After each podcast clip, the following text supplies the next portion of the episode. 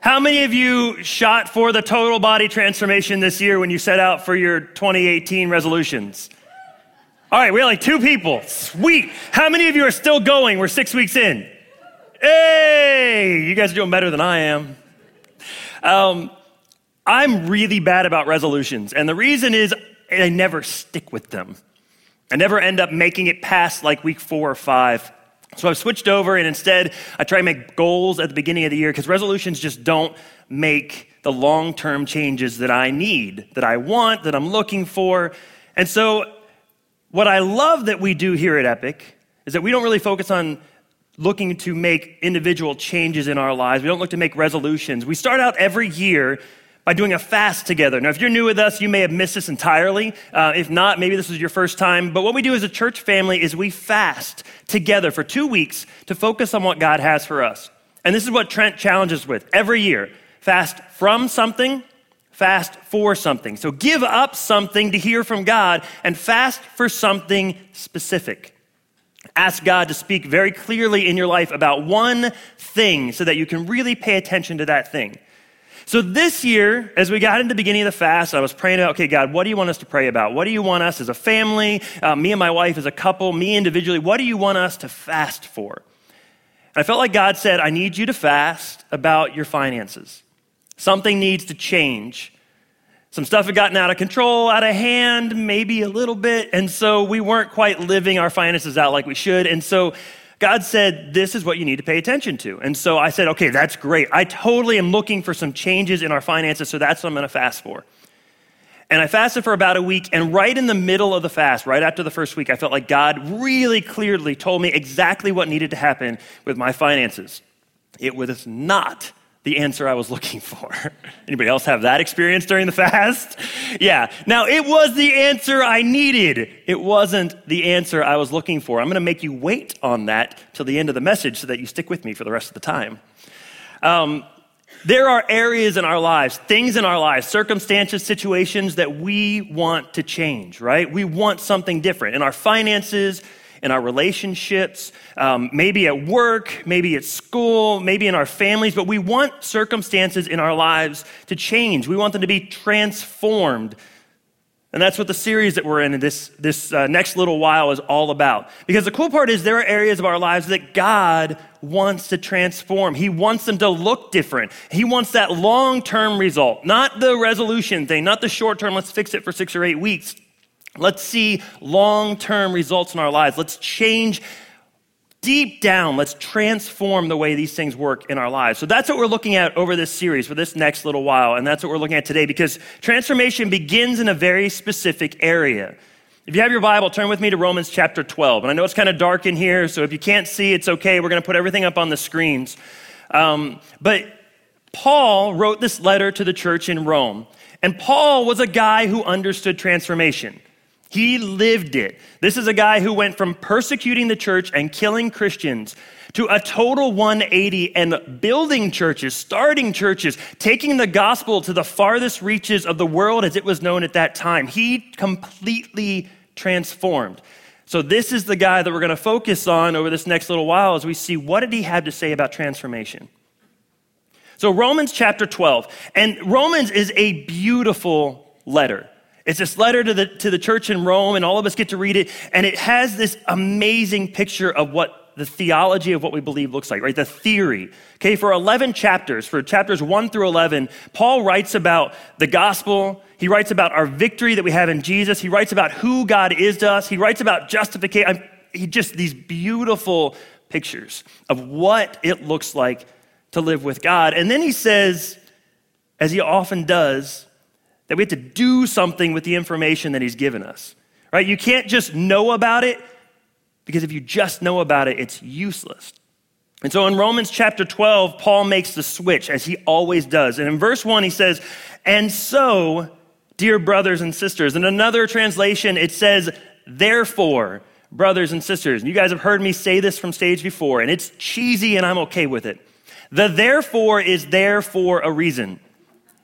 You can laugh, it's okay. I'm not hurt by it, I promise. Um, if you see a therefore in the Bible, you need to stop.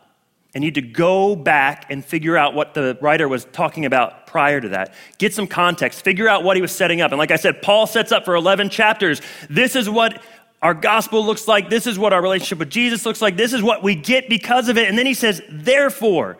So, because of all of this, Paul writes, Dear brothers and sisters, I plead with you, I beg you to give your bodies to God because of all that He has done for you. Let them be a living and a holy sacrifice, the kind that He will find acceptable. This is truly the way to worship Him. So Paul says, Look, because of everything we just talked about, because now you understand the grace that God has in your lives, because of all of that, now do this worship God with yourselves. Now, the people he was writing to, whether they were Jews or Gentiles, understood worshiping by sacrifice. But their sacrifice was they brought an animal or uh, something to burn and they put it on an altar and it was dead and then they burned it and that was a sacrifice either to god for the jews or for the gentiles for the romans and the greeks that he was writing to that would have been to whatever god in their pantheon that they were following and they understood that, but Paul says, that's not what I want you to do. A dead sacrifice is worthless to God in this situation. If you are dead, you can't do anything. So Paul says, don't show up dead to God.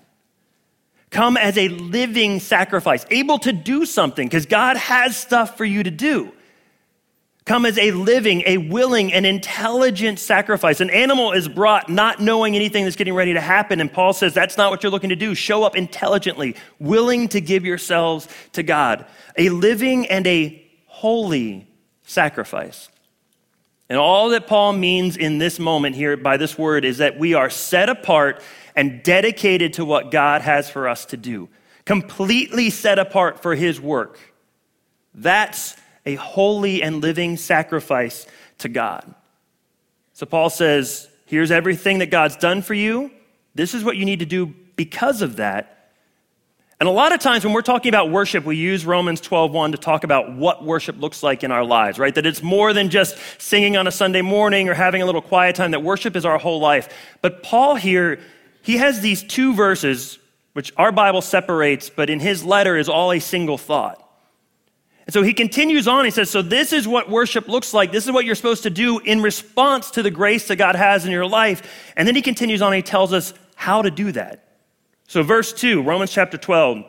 So don't copy the behaviors and the customs of this world, but let God transform you into a new person by changing the way you think. Then you will learn to know God's will for you, which is good and pleasing and perfect. So Paul gives us this sweeping command. Here's what you're supposed to do offer yourself as a living, holy sacrifice. Okay, that sounds overwhelming. And Paul says, it, it is, but this is how you do it. First off, stop trying to copy everything you see around you. All right, quit trying to conform to what you see. Quit trying to be like everything you see in the world around you. That's step one right? When we have situations in our lives that we want different, right? Maybe our finances aren't working out. Maybe our relationships don't look right. What we do is we look around and we say, oh, hey, you know, that guy at work, he is driving a nice car. His house is beautiful. He never has to worry about going out and buying lunch. He's not carrying a brown bag with a sandwich that's two days old, right? He has it together. I want to be just like him when it comes to my money. Maybe I'll go check that out. Or maybe our relationships just don't look right. We can never make friends. We can never get it together. We never kind of seem to be juggling things. And so we see somebody and we go, you know what? They're always out there making the right kinds of friends. They look like they have the right relationships. They have the right inroads. They have the way to network. I want to be just like that. And Paul says, stop trying to copy the stuff around you. Because in our world, everything is broken. And when you copy something that's broken, you just end up being broken. So stop trying to copy the behaviors and the patterns that you see around you. Instead, no matter how good it looks, instead of copying that, allow God to transform who you are. So quit looking to make those little situations in life look like something else. Instead, allow God to change you from the inside out. We don't need change in our lives, guys. We need transformation. That's what Paul is talking about. And the word that he uses here for transformation is the same word that we get the word metamorphosis from. So it's not a small change, it's not a shift, it's not a let me just tweak this and try and get it down the right road. It is a complete change from the squirmy little caterpillar to the beautiful creation, the work of art in nature that is a butterfly that catches our breath every time we see it.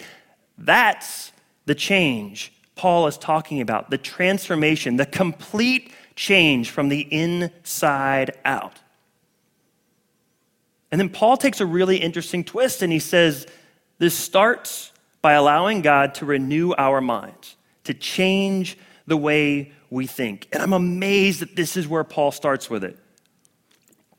He doesn't start with our hearts, he doesn't start with our actions. He doesn't start by saying, hey, if you start doing this, then something else will happen. It's start by renewing, allowing God to renew our minds. And here's why he hits this. So, back in Romans chapter 7, a few chapters before this, Paul is talking about our internal nature, right? The way that we're wired.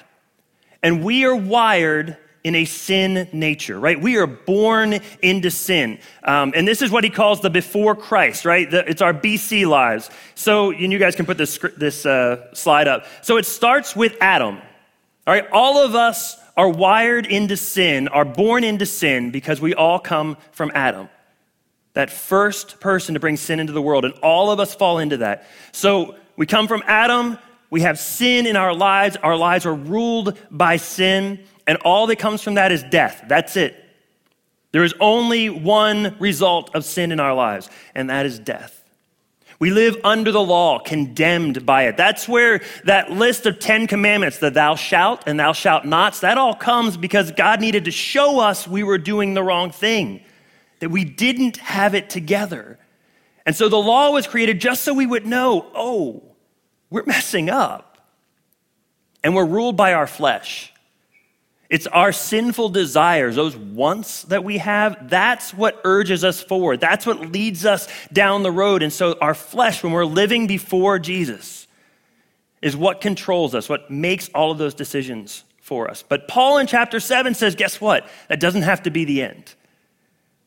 Because if you choose a relationship with Jesus, if you choose to accept what he has done for us, he's paid the price, then we have a new nature a Jesus nature inside of us. This is our AC, our after Christ life. It begins with Jesus. Instead of sin, we have righteousness and obedience to God. That's where we begin to live. Instead of death, we come into life. Instead of law, instead of living under the law, condemned by it, we are justified by God's grace in our lives. And instead of being ruled by the flesh, we surrender to God and we are led by the Spirit. Entirely new nature given to us by God when we begin to follow Jesus. Unfortunately, it's not a switch and it's done.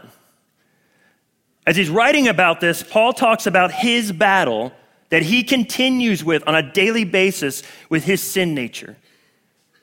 This is a guy who started a ridiculous number of churches, wrote over half of our New Testament, was inspired by God to lead the church in a new direction, to give us, non Jews, an opportunity to hear about the gospel. And he writes this in chapter 7, beginning in verse 15. Paul writes, I don't really understand myself, for I do, what I want to do, let me try that again. For I want to do what is right, but I don't do it. Instead, I do what I hate. Paul says, Look, I know what the right thing is, but instead I'm over here doing this other thing. This is Paul, guys. If Paul deals with this, guess what we're dealing with on a regular basis? The exact same thing. Skip down to verse 19. Paul says, I want to do what is good, but I don't. I don't want to do what is wrong, but I do it anyway. He's in this constant battle with his sin nature. That nature doesn't just disappear, it is constantly there. It is something that we fight on a regular basis. Paul says in verse 20, But if I do what I don't want to do, I'm not really the one doing wrong. It is sin living in me that does it. Now, don't think that Paul's shirking the responsibility for his actions here. What he's saying is that's that sin nature. Right? When I do the wrong thing, even after I've chosen to live for Jesus, That's that sin nature that I'm up against all the time. And this is why Paul says that our transformation begins with renewing our mind, renewing the way that we think, changing our internal process so that we quit dwelling in the sin nature and we allow Jesus' nature inside of us to begin to take over. And when that transformation happens, then we see long term results. Then we see our behavior change. Romans 12, 2, at the end of the verse, he said, Once you've gone through that transformation, then then you will learn to know God's will for you, which is good and pleasing and perfect. We can't even know what God wants us to do until we begin this transformation. We certainly can't do it. And so God says, Allow me to renew your mind, to change the way you think, to change you, transform you from the inside out. And then, then you will see the long term results. We really want God to change the circumstances. We really want God to change the situation. We want the quick and easy fix because that's much easier on us. But God says, look, that's not the way this is going to work. We need to think differently so that we can live differently. That's the only way it happens. When we begin to think like God wants us to think, then we will live like God wants us to live. It'll help us to stop leaning back into that sin nature. It helps us to walk the path that God has for us, to find the things that He has prepared for us. In another letter, in, a, in, the letter of Ephesians, Paul writes, We are God's masterpiece. He created us anew in Christ Jesus so we could do the good things He planned for us long ago. So Paul writes and he says, Look, God has all these amazing things He wants you to be a part of. He wants to partner with you, He wants you to go and live this out. But we can't do it if we don't know what it is. We can only begin to know what it is when we allow God to change the way we think and begin that transformation from the inside out. Back to my fast at the beginning of the year. I wanted the circumstances to change. I wanted the quick fix. I wanted the easy, you know what? We're going to take this, we're going to change this in your finances, we're going to get this little help right here, and then you're going to be good to go. Like, I knew the plan. I told God the plan. You know how well that worked out. I had this all figured out. And it worked. It made sense on paper. It made sense to people I talked to about it. Like, yeah, that totally makes sense. Let's go that direction. So we started down the road. Carla and I prayed about it every step of the way. And every single step, a door closed, and another door closed, and another door closed. So I realized I need to quit pulling on these door handles. I'm not going to get down this road any further. And so I stopped. And in the second week of the fast, God said, okay, now let's talk about the way you think about your finances. Let's talk about the way you look at your finances, your worldview around your finances? Are you looking at it my way or your way? And as I began to allow God to change the way I thought about my finances, I realized He had a totally different plan. And He has thoughts way further in the future than I do. And I needed to just see it all like He saw it. That was going to be what produced the long term behavior changes. If he had fixed the situation right here, right now, that would have been great for a little while. But what happens a year down the road, five years, 10 years down the road? And I'm back to my old ways again because I didn't allow God to change the way I thought about things. Now he's making that shift. And now, five or 10 years down the road, I'm praying I'm smart enough to stick with what he has to think about and that that long-term behavior change is what sets in. So here's the super exciting part for all of us. This is a process every single time. This is not instantaneous. This isn't easy. This isn't automatic. It's not like we get into a relationship with Jesus and he flips a switch and everything's there and we're good to go. This is an ongoing, regular process with him. And I think part of the reason is because that takes a relationship. Right? That's not a one and done thing where I go in, I say my prayer, I surrender, and I'm done, and now I can go back over here. No, God wants the regular, everyday relationship. That's what He's looking for. He loves us like that. He wants to be close to us like that. It's not easy, it's hard work. It's not something you do real well on your own either. Because we get dug into these ruts in life and there's no way of getting out of it. You guys have seen a car stuck on the side of the road, right? Like not on a swale where they kick up a little dirt. I mean, stuck in the dirt, right? Carla and I were driving home from a worship event. It was like seven or eight years ago, and it was late at night. We were on this curvy, wet road. It had been raining all night in Bunnell, some little county road that I don't know the number of. And as we turn around a corner, my headlights light up a car stuck in front of me. And so I slam on my brakes, we fishtail and we stop. And this guy had been stuck in the ditch for a little while. Like he is way out. It's a rear wheel drive car. And he's been shoving on the gas trying to get out. So the, t- the mud's like two thirds of the way up his rims. He's not going anywhere. So I had just come out of a worship event. I'm like, hey, I'm ready to change the world. Let's help this guy. I open up the door, step out, and calf deep into mud and water. So now I am stuck helping this guy because I didn't do that for nothing. So I get out of the car and I go, and for like 20 minutes, we're back and we're pushing on his car and we're rocking back and forth. I'm grabbing just junk out of my trunk, trying to get under his tires. And 20, 25 minutes later, we finally get him out of the rut, back onto the road, and he's on his way and he's good to go. And I track a ridiculous amount of water back into my car because of it.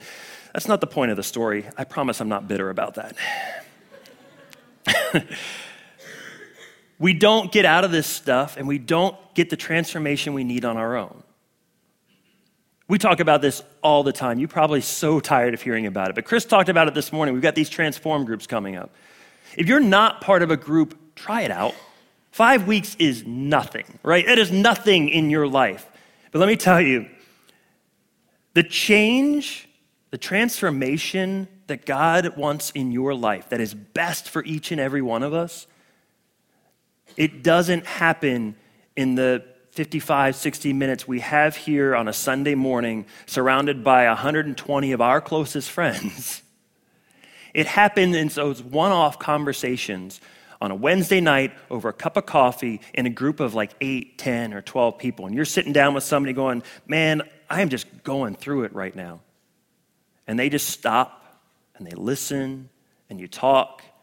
And like 15 minutes into it, they go, You know what? I don't really know the best way to fix that, but let me pray with you about it. Let's see if we can find something. Let's, let's pray about it together. Let's search the Bible together. Let's see if we can find the change that you need in your life to fix that behavior, to do that thing, to get out of that rut. It happens shoulder to shoulder with each other, not on our own. It's not easy, but it is totally, totally worth it. Those relationships are amazing, and I wouldn't trade them for the world. So, what's it look like in real life to change the way we think, right?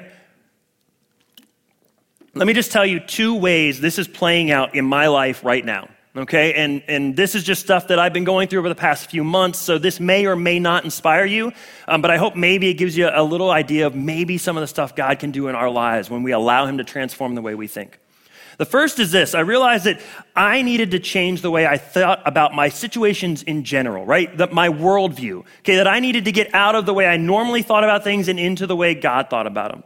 And so this became kind of a mantra, for lack of a better term, in my life. Philippians 4, verse 8 says this Paul writing, once again, Now, dear brothers and sisters, one final thing. Fix your thoughts on what is true and honorable, right, pure and lovely and admirable. Think about the things that are excellent and worthy of praise.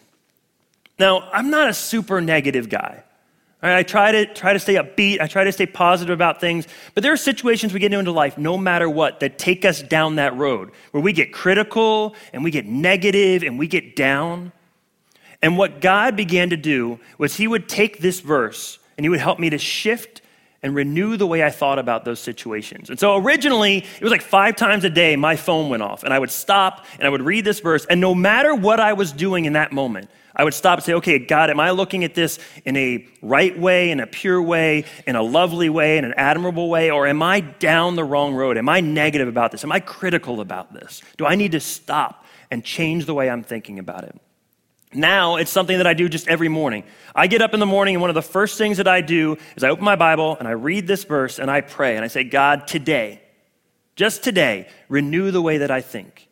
Prepare me for what you have this morning, for what you have for the rest of the day. Give me the kind of mindset that I need, your mindset, God, your worldview to help me get through today. And that's it. And that's become just a regular part of my life. And it has drastically changed the way that I come into a situation. It has drastically changed the way that I see those things. It doesn't mean that I don't get negative or critical, but I get out of that thinking very quickly. And this helps to kind of reset and renew the way that I'm thinking about that stuff. So that's one way is that God has begun to shift the way that I just look at my world around me and the situations and the people I come into contact with. So that's one thing. The other is this God has begun to change the way I think about myself. God has begun to change the way that I view my identity. Now, I have been a Christ follower for a very long time. I was baptized and I gave my life to Jesus when I was eight years old. And I knew what I was doing, I was sure of the decision, and I have been a Christ follower ever since. But I missed something along the way, and I don't really know where it happened. But somewhere along the way, I missed the fact that there are certain parts of my identity that I was taking from the world around me that God said, No, that's not who you are. That's not who I say you are. And so I've begun to rethink the way that I look at myself by the way God looks at me. So I have this list, uh, and I call them confessions of who I am, my identity in Jesus. It's just a word to say that this is what I believe. This list 53 things that the Bible says this is how God looks at me. And here are a few examples. The Bible says that because of the decision I made to follow Jesus, I am a child of God. I have peace with God. I am not condemned by God. I am blameless and beyond reproach. My needs are met by God. These are who I am. This is what God says about me. This is what God says about you. You know how easy it is to miss this stuff? The my needs are met thing, let me tell you what, that's something that I never think about. Right? I'm the one working, I'm the one putting a paycheck into the bank, I'm the one working to put food on the table. That all comes. No. My needs are met by God. My family's needs are met by God. But man, what about that thing that I did last week that I fight against all the time? And I know I shouldn't do it. I know I shouldn't go down that road. I'm just going to beat myself. No. God says, I don't condemn you because Jesus has already paid the price. You need to stop dwelling in that. You need to turn from it and quit doing it. That'd be great. But you are not condemned by God. He's already paid the price. I'm going to geek out for just a second. I apologize for this. The way our brains are wired, we have neurons that create these pathways in our brains, okay? And over time, when we think something for a period of time, when we do something for a period of time, they create these highways in our brains, these super highways in our brains, and they are really hard to get out of. It's those ruts that we get stuck in, right? So when we have an idea about who we are, when we have an identity idea, that's been built into us for years or decades. That's not something you get rid of overnight. So what these help me do is they help me break down that old highway and build a brand new one. I am now a child of God. I used to think that I was a child of the world, but now I'm a child of God. Now, those pathways in our brains are hard to break down. And so, the way this has been taught to me is this seven minutes a day, 63 days in a row. That's how you break an old habit, an old thought, an old lifestyle, and begin to put it into a new place. Seven minutes a day, 63 days. So for 63 days, I spent seven or 10 minutes repeating these phrases to myself, believing. At first, no. At first, I thought this is the dumbest thing in the world as I repeat these phrases to myself over and over again. 30 or 40 days into it, I'm starting to memorize them, and all of a sudden they're becoming a part of who I am. 63 days in, and all of a sudden I actually believe a lot of this stuff, which is really pretty cool. But then that sin nature creeps back in. So you don't stop at 63 days. You keep going. You hit 64 and 65 and 80 and 90. And then this becomes a habit in our lives that we are reminding ourselves daily what does God think of me? How do I need to think of myself? So, this is two ways that God has transformed my thinking, right? Renewed the way that I think. So, I see the world and I see myself much more like He sees the world and He sees me. As we begin this series, I want to encourage you guys what is something that you need to begin rethinking? In just a minute, the worship team is going to come out and they're going to lead us through one last song. And I want to encourage you to pray about that for the first part of this song. Ask God, what is it you want me to think about differently? What is that thing in my life I need transformation in? God, how can I begin to think about it as you think about it? Just find the thing. You're not going to get an answer to the crisis this morning, most likely, but you may just get that one thing that you can begin to focus on for the next several weeks as we do this together. So let's pray and then we'll sing together to wrap up. Father God, I thank you that you love us so much that you want to have a relationship with us. You're not looking for the one and done. You said the words, you prayed the prayer, I'm going to fix everything, and you're on your way. God, you want a relationship with us, and that relationship has its ups and downs. Father God, it, it has its moments, but no matter what, it draws us to be more like Jesus. Slowly but surely, we transform into the people that you want us to be, that do the things that you want us to do. God, I pray that you would begin to work in us today. Highlight that one thing, Father God. Highlight that situation, that circumstance, that thought, whatever it is that we need to let go of this morning and allow you to transform. And Father God, as we begin this journey together into transforming our lives to look like you want it to look, God, I pray that we would have courage to do the hard work and to do it with each other, to do it together. Change us, Father God, this morning from inside out. In Jesus' name, amen.